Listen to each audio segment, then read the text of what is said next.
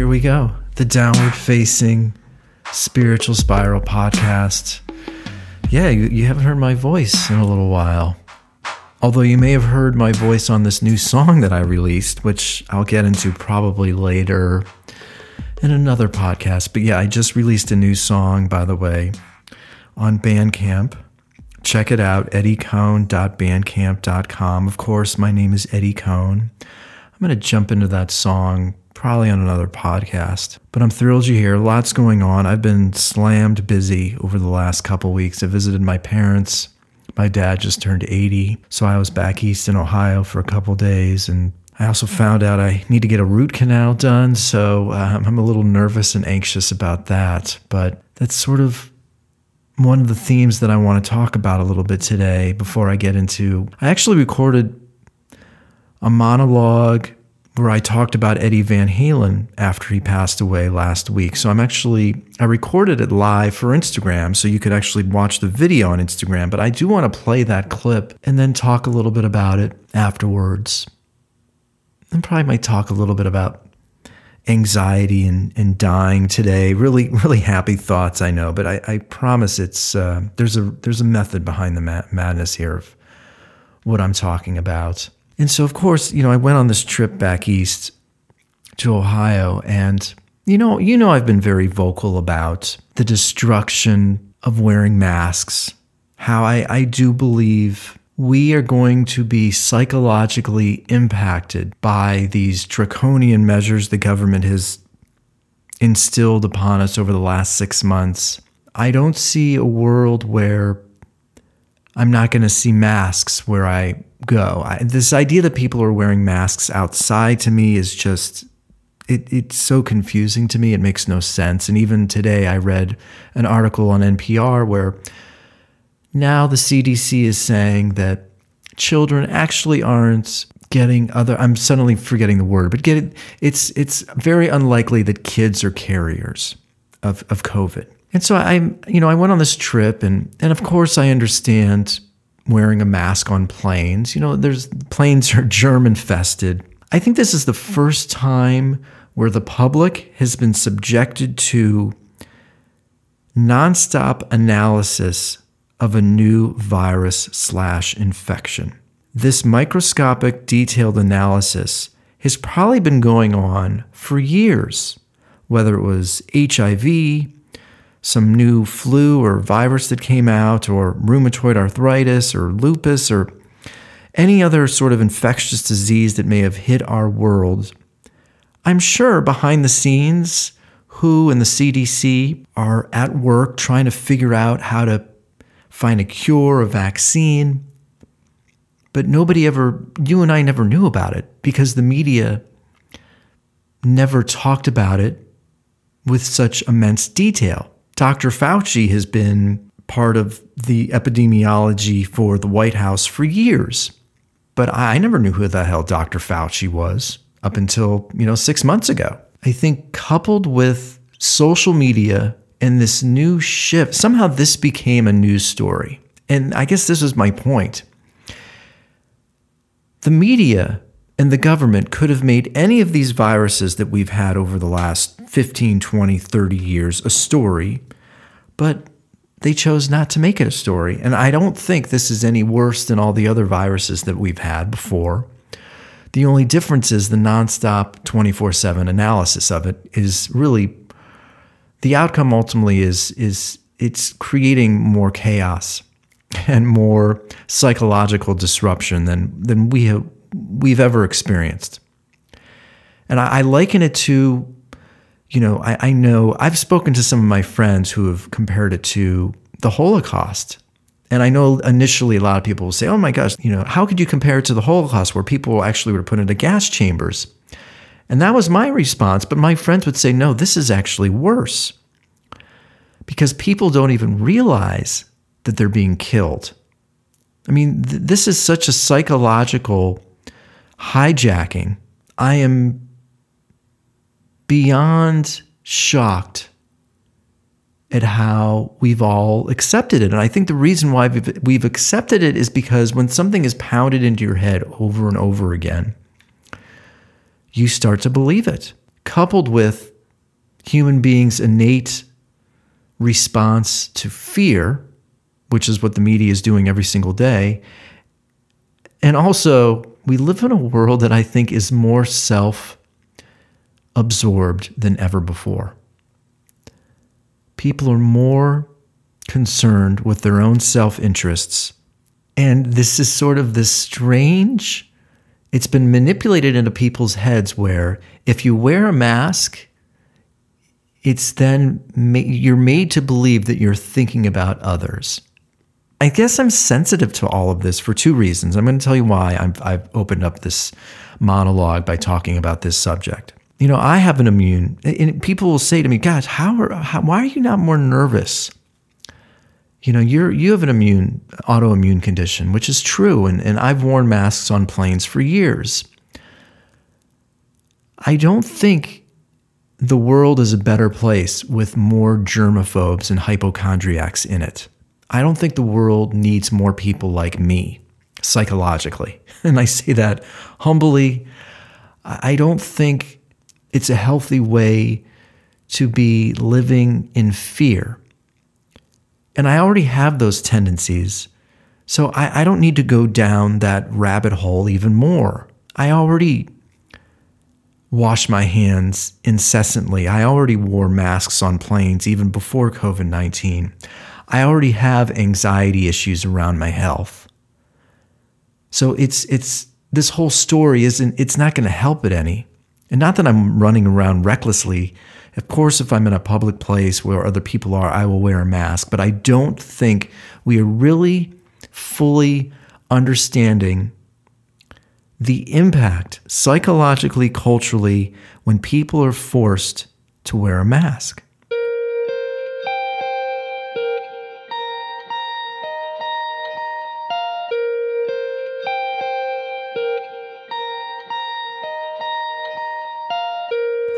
You know, I know I, I could, it could seem like I talk about this a lot over the last few months. But I don't see how we can just suddenly reverse this path that we've taken over the last six months. And, you know, there was, there was nobody out there trying to put people at ease. I think, you know, I, have got this toothache that I've been dealing with, and I finally found out that I have to get a root canal.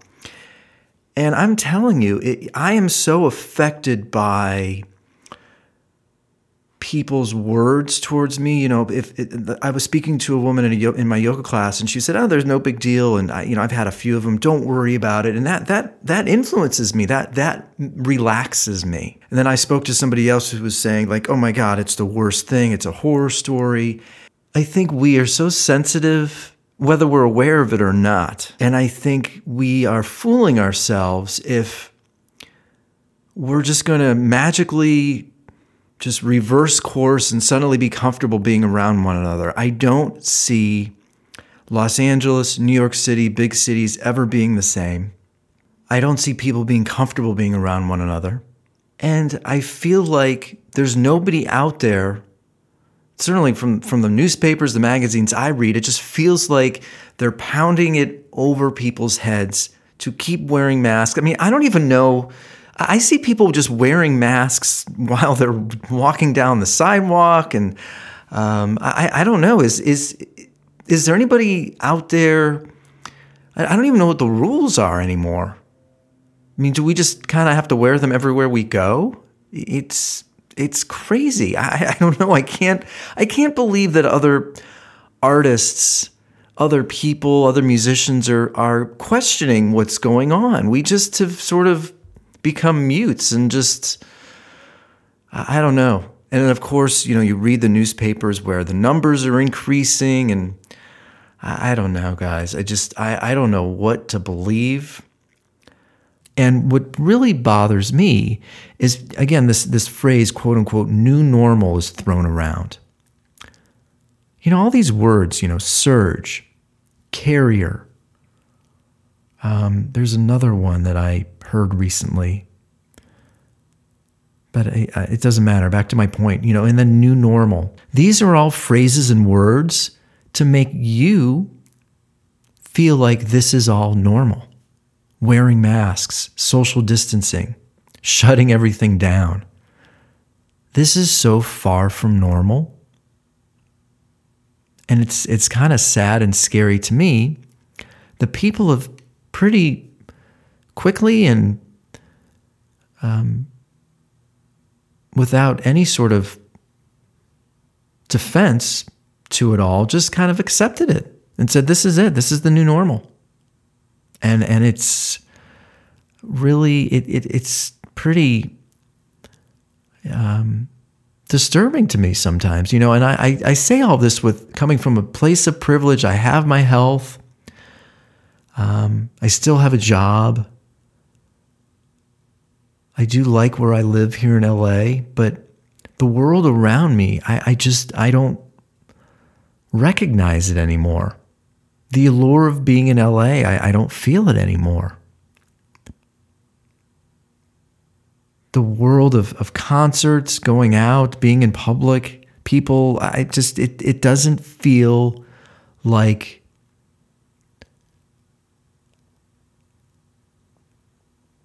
it doesn't feel normal to me. I know everybody says this is the new normal. I, it, it feels broken. It feels broken. And I don't see a fix. And I know people come up to me and say, you know, why don't you offer solutions to social media? Don't you have a solution for this issue? And and sadly, I, I don't. I think with social media, we are all in it for ourselves. I think you need to limit your time on it as much as possible. Get off of there as much as possible. In your free time, don't scroll, don't stare. And now with this pandemic, I, I don't know what to tell you. Because I, I know I've lost friends throughout this time, not, not be, through death, but I know people are, are terrified to go out in public and meet me. I went to a party a couple weeks ago, and I, and I know a lot of people would never would never go to a party right now. And and I, I just I think we have to be so careful. Even even I see people posting selfies with masks like it's a, a badge of honor. No, I you know I'm I'm sensitive to the immune system. I've worked hard to have a strong immune system. I used to get sick pretty regularly as a kid, and then I used to catch a lot of colds. I, I am convinced the last thing people should be doing is wearing masks. It's not good for the immune system. The reason why my immune system has become so strong is because I exercise every day. I eat well. I take vitamins. I'm in public. You know, I used to be nervous to teach yoga because I was around so many people breathing and ultimately I never caught any colds. I think I got one over the last like five years because my immune system got stronger. I liken it to when I was a kid and I was really sick as a with an autoimmune condition. One of the medications that I had to take was cortisone or steroids. Steroids don't cure the problem.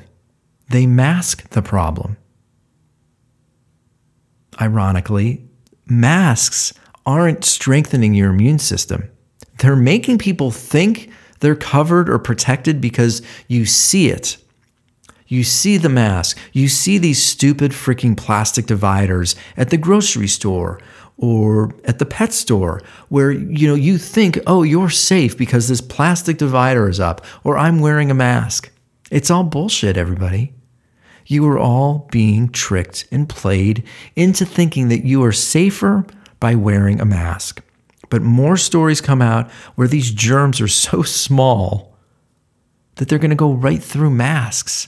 And it, it's it's absolutely insane to me that we have created a world where wearing a mask is chivalrous, means that you are respectful to other people, that you're thinking of other people. No, you you you are part of this broken problem where we have been manipulated and tricked into just staying home wearing masks and not putting up a fight.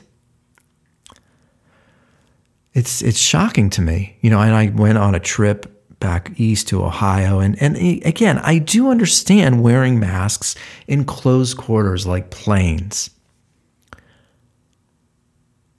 But but that's about it. And then now, you know, we've created a world where kids are wearing masks at schools and they have plastic dividers up at their desk at, at their at their desks in class. I mean, what are the repercussions going to be from that behavior? I, I am scared to think about kids who grew up on cell phones and now grew up through COVID. I can't imagine the psychological impact on their lives and, and what type of human being they're going to turn into over the next 20 years.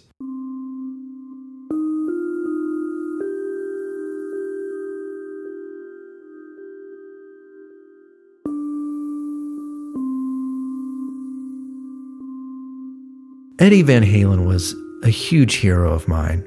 And I was obviously really upset when he finally passed away about a week ago. And, you know, I'm going to play the audio of the post that I posted on Instagram TV about two weeks ago for you. You could obviously watch the video on my Instagram page. But I think I just I wanted to preface it by saying somehow I think Instagram and social media have diminished the value of human beings. And this is a really important point of my show. You know, people aren't listening or talking. People are replacing conversations with text and emojis. And somehow, when people die, famous people, they, people just like run to Facebook or Instagram and post a photo and say, RIP this person, RIP Eddie Van Halen, Chris Cornell, Prince. And I just, I just got to a point where I realized we, Instagram and social media are just making us lazy.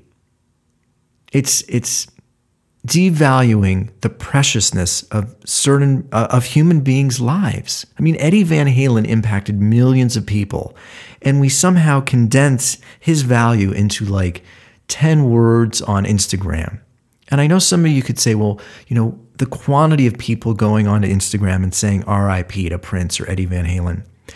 I just I don't like this world where we're just scrolling through it's just like a person dies, we go to Instagram, post something, and then the next person dies. It's just like, do we ever really stop and think about how powerful and meaningful some of these people are in our own lives?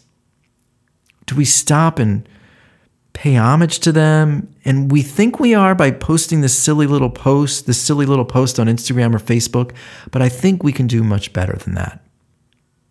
I think you can listen to Van Halen music over the next like six months and really understand how impactful Eddie Van Halen was. And so I I wanted to pay a little bit of homage and share a story about how meaningful Eddie Van Halen was on Instagram, or rather, I wanted to talk about on Instagram. So that's what you're going to hear now the audio portion of my trying to pay a little bit deeper homage towards the life of Eddie Van Halen. I'll be back after you listen to this audio. What what's up, everybody? Um, trying something a little different here. I am recording. I'm going to record this for my podcast for this week, but I also wanted to share a little bit about what I'm thinking about Eddie Van Halen and his death this past week. And I just got off the phone with a buddy of mine, Cameron Morgan. He's a, an incredible guitar player, so I'm going to have him on my show um, this coming week, and we're going to talk about Eddie and just how much of a hero he was for his guitar playing. Um, and you know, and, and, this and this is how it relates to social media. And I'm gonna, up oh, here comes my cat, Leo. Leo, what's up? I know. I know, I know, I know, I know, buddy. So we're gonna. By the way, I'm gonna have a therapist on the show this week. Also, I, I love having therapists on the show because it sort of uh, it serves as my therapy. I, I, got a lot of compliments, by the way, by for my tank top and um, button-down shirt look. So I'm going with that again tonight for my IGTV live. When you're a yoga teacher, you typically don't wear a shirt anywhere you go. But since I also am a musician and a podcaster, I I need to look somewhat professional. Um, anyway, so back to the reason why I'm doing this. So I have a therapist coming up later this week talking about the impact of tech on her practice.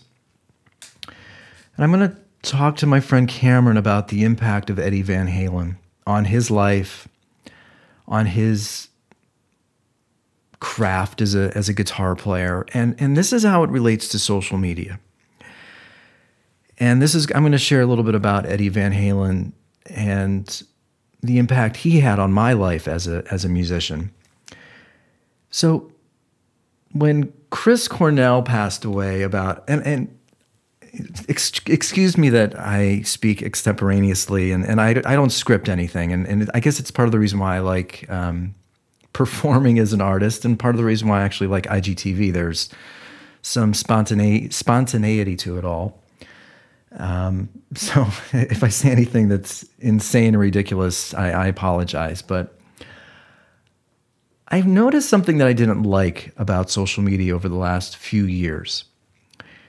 And it was this when somebody passes away, it feels like everybody just kind of like rushes to social media and does like their RIP Ruth Ginsburg or David Bowie or Prince. And there's some people out there that will sort of like personalize it in some sort of way. Like I remember I was here or there with with Jeff Buckley or, or whomever, and I don't know. It always sort of I didn't. I never understood why it bothered me. I couldn't figure it out. Um, but it always rubbed me the wrong way. And, and again, it wasn't until when Chris Cornell passed away a few years ago because I was actually for the first time feeling like I should post a photo of Chris Cornell because Chris was like one of my heroes. Um, and I came really close to posting a photo of Chris Cornell and trying to articulate what he meant to me as a as a singer and as a musician. And I ended up not posting it. And I, I remember crying like on and off for days and I listened to Soundgarden records for days.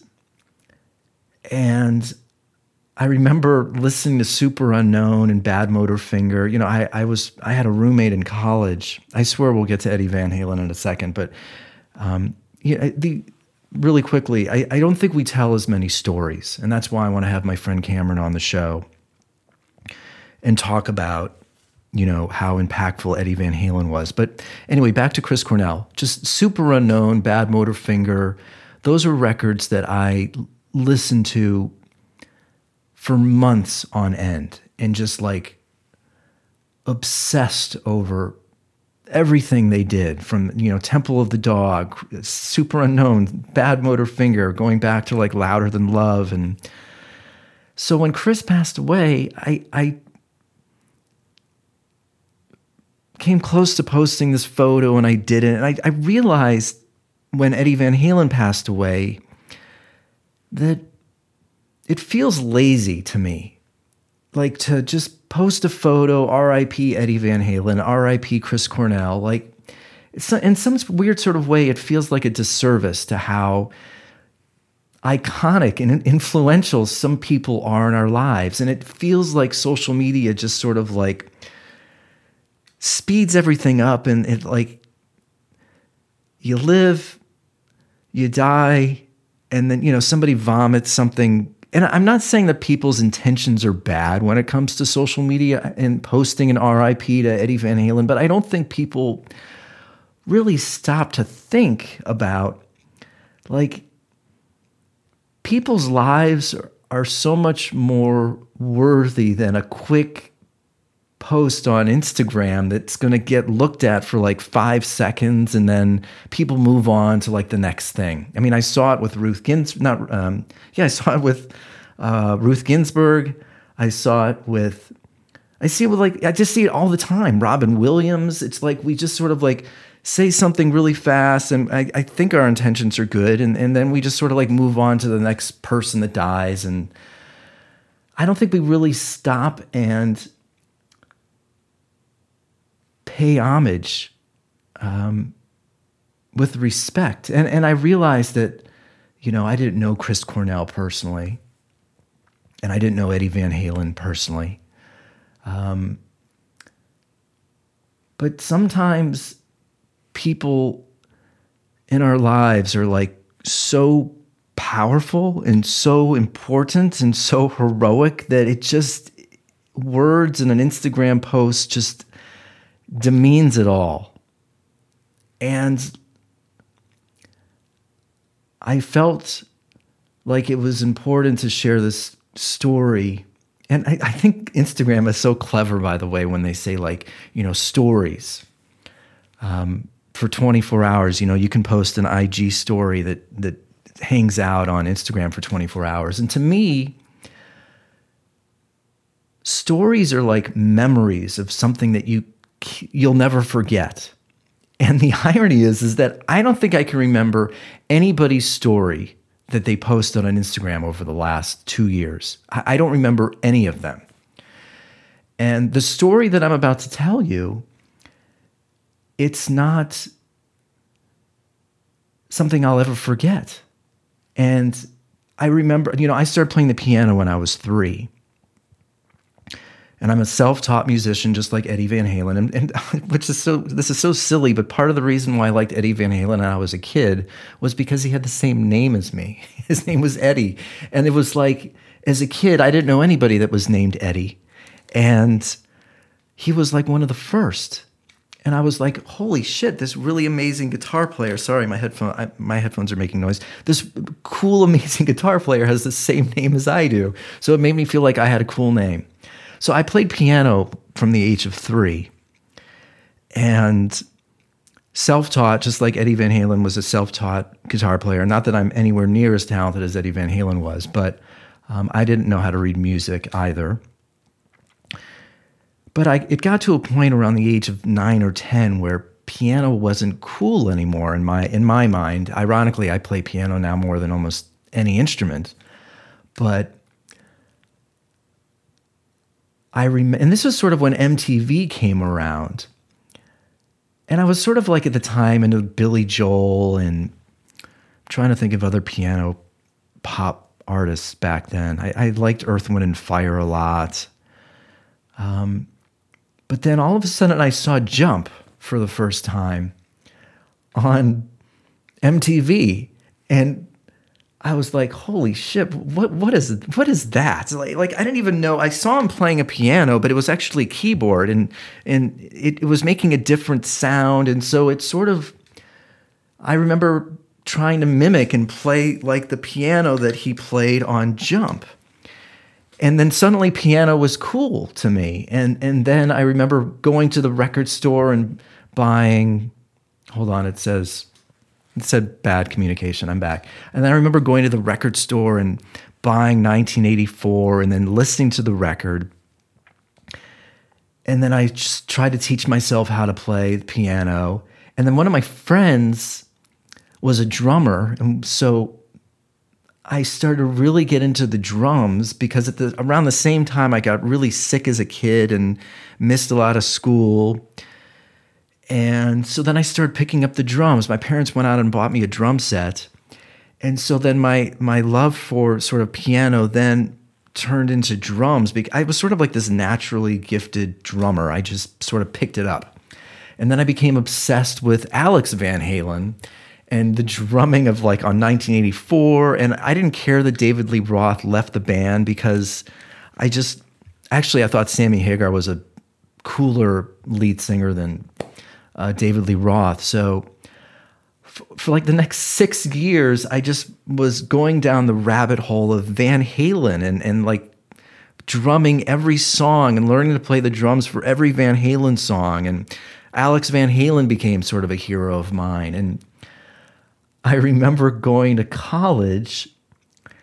In my freshman year, I took a music appreciation class, and everybody sort of like picked these like concertos like by Chopin or Beethoven or something. And it's sort of like as a song that you would study and and try to understand music theory. And I remember picking the song Right Now by Van Halen off of For Unlawful Carnal Knowledge.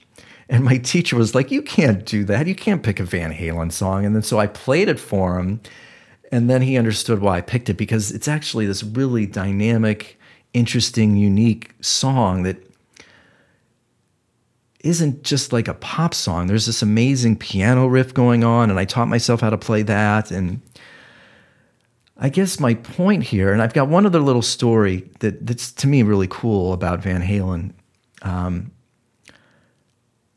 so I had never seen Van Halen in concert, but I remember going to college my freshman year, and actually, I think Darren Campbell he was there, and Louis Estrada and Bert, Ben Hirschfeld. I remember my first week at college, I went into the went onto the newspaper or something and saw that Van Halen was playing at the Pacific Amphitheater in Costa Mesa in Orange County. And I was like, Darren, we've got to freaking go to Van Halen. And so I told all the guys like in my dorm, we're, we're going to Van Halen. And this other guy's roommate, Carter Carter from Seattle, he's like, I fucking can't stand Sammy Hagar. I'm not going to Van Halen. And then he realized, then he sees in the in the ad that Alice in Chains is opening for Van Halen. And I didn't know who Alice in Chains was, but he, he said, I'm fucking going to the concert, not, not because of Van Halen, but because of Alice in Chains. And I'm like, who's Alice in Chains? So I remember riding in the car on the way to the concert, and Carter's playing Alice in Chains for me. And I didn't know anything about Nirvana, Alice in Chains, Soundgarden at the time uh, because they really weren't big. But then, so then that opened up this door of Alice in Chains, and so I remember going to the concert and just being blown away by Alice in Chains, and like that took me down a whole other world of of music, and so I guess my point here is as I tell you this story about Eddie Van Halen and then Alice in Chains you know, I, I, I see these RIP posts on Instagram, and it just it feels like this sort of music video that just like goes by. You see it, and then you move on to the next thing. It feels like you ever seen Natural Born Killers, the Oliver Stone film, where it's sort of like this bombardment of information that just sort of like comes at you, and you don't ever really digest any of it. And I think my last point here before I let you go. I'll never forget when Kurt Cobain died. I remember driving to work. Actually, I had an I was an agent assistant at an agency in Burbank, and I I think I just got a cell phone. And my my college roommate Ed, he called me. I was driving. I don't. I, you know, I shows you how much I remember that um, day because I'm I'm actually getting choked up. But I remember my roommate calling me and saying, like, holy shit, Kurt Cobain died. And like, I'll never forget that because we lived through it like for months. There were no distractions. Um, there was no social media. All there was was like you living with that emotion of holy shit, this like amazing person passed away. And I guess um, I want to, I sort of want to stop that, that this trend of people dying and like we just post something very, again, I'm, I'm sure the intentions aren't bad, but it feels so minus, minuscule compared to the impact that some of these people have on our lives. Like I've lost and they're not even like my family members, but like Elliott Smith, Jeff Buckley, uh, Kurt Cobain, uh, and now Eddie Van Halen. Um, like th- these are some of my heroes, like greatest heroes, um, and they're just they're just gone, and it's just like really sad. So I felt like I needed to talk to somebody because actually, Cameron, my last point here before I let you go, I keep saying that. Uh, he wrote this actually thoughtful, he actually wrote a thoughtful post on Facebook of, of all the people that out there that just like RIP Eddie or RIP Chris Cornell or RIP whomever, like it happens all the time. It just feels like a vacuum where we're not really honoring these people and and and I don't feel like we're stopping and really living with it. And it's because of our phones. It's because of being distracted. It's because of the onslaught of information that just like is bombarded towards us every single day. And I, I that's why stories are so powerful because they connect us with our past, they connect us with the value of these people in our lives.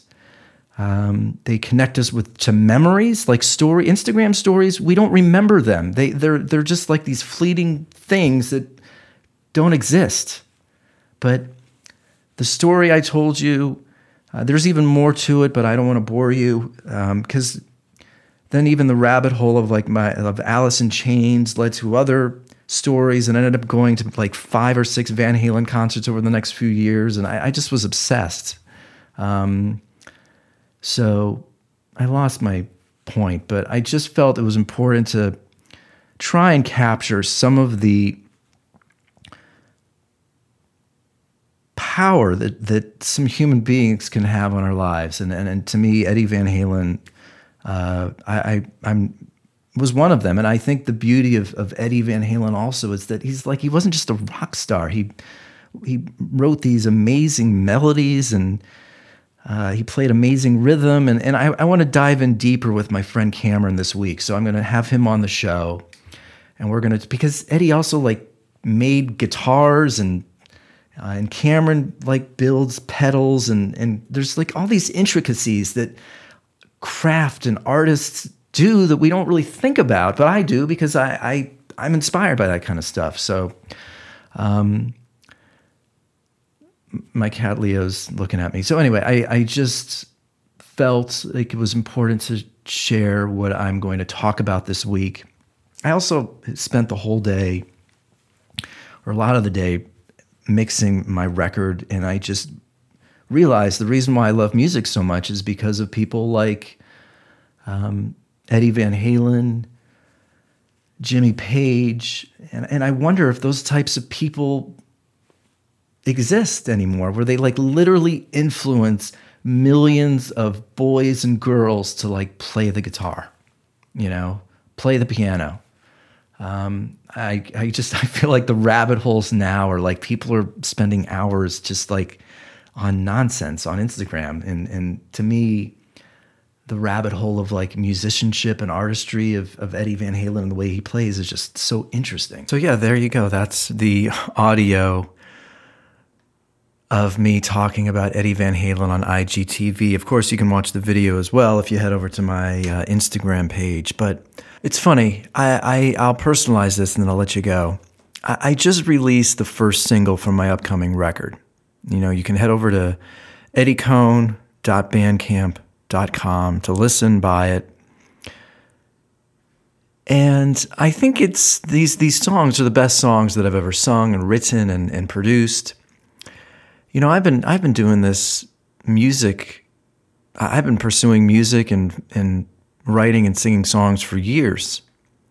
And it's so much fun. And I love to sing. It, it relaxes me. It, it produces this energy in my body that I can't explain. It's just it's it's so enjoyable. It's it's I feel most connected to the joyful elements of of who I am.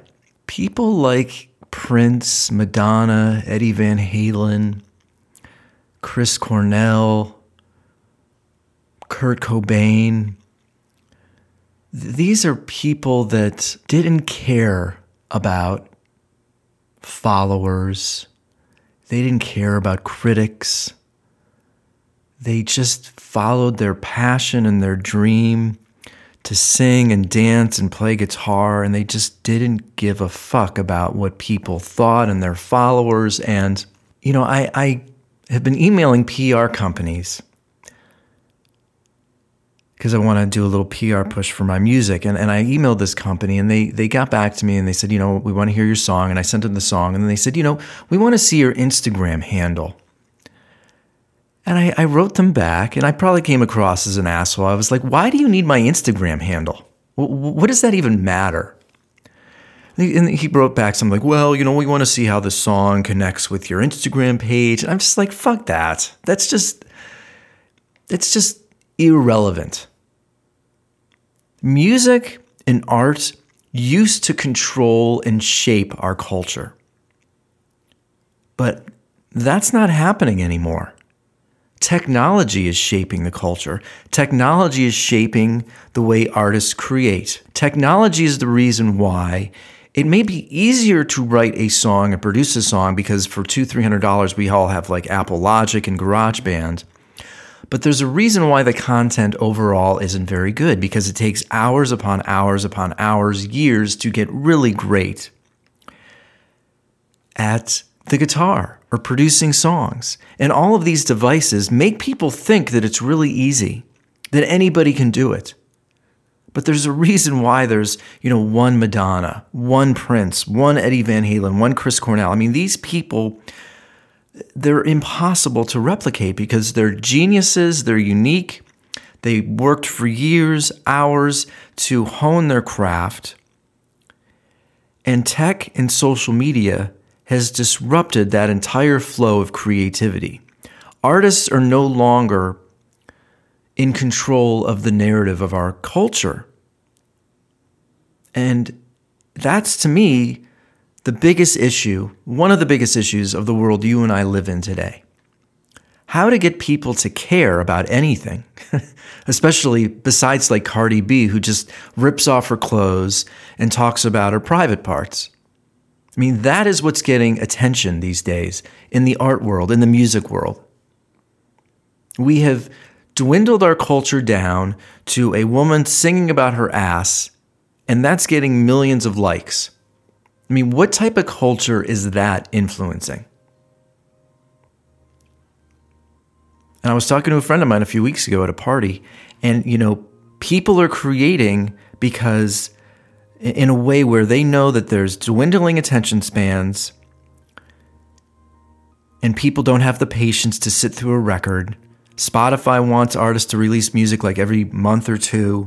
People don't even want to buy music anymore you know, it, it's it's to me art and creativity and music. It used to influence and get people to care and get people behind something. I mean, I think about Woodstock, I think about grunge, I think about hip hop in the 90s. I mean, it it shaped cultures.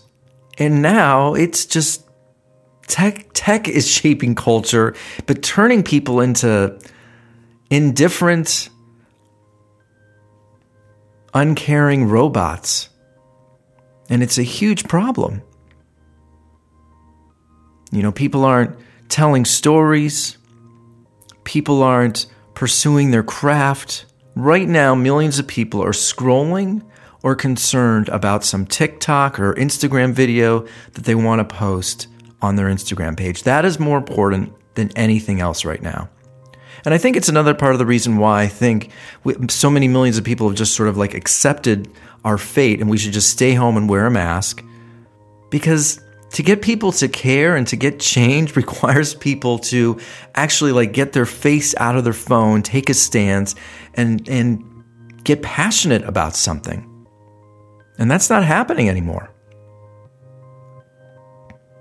So it's it's a huge shift. I think this is all related technology, social media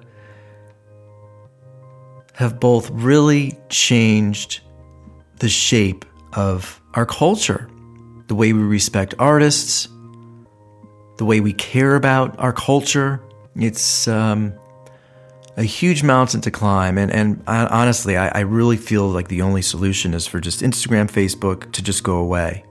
Something needs to happen where those platforms are destroyed and we sort of just start all over again and rewire our brains, recalibrate, reprioritize what's most important. And I, I know people say, well, the pandemic has, has changed my priorities. Well, sadly, it's actually brought people more towards technology, even more so than ever before. So, appreciate you listening today sort of a longer episode with me just talking, but um, I, I, I, thought I had some interesting points to make today. I've got a great conversation with my friend Cameron Morgan. He's a, he's a guitar player. I'm still editing that, and I've been just I've been really busy with music lately. So a lot of more, a lot more, a lot more music related pursuits happening in my life right now. So the podcast has sort of been moved to the side just a little bit, but i am still here. Still have some other guests lined up in the next few weeks. Um, but yeah, if, if you enjoy the show, head over to iTunes, give it a review. Head over to patreon.com backslash Eddie Cohn. You could support the show directly there. Give it a review on iTunes. And also, music wise, you can support me by heading over to eddiecohn.bandcamp.com and purchase my latest single. As always, thank you so much for listening, supporting, and being a part of the Downward Facing Spiritual Spiral podcast.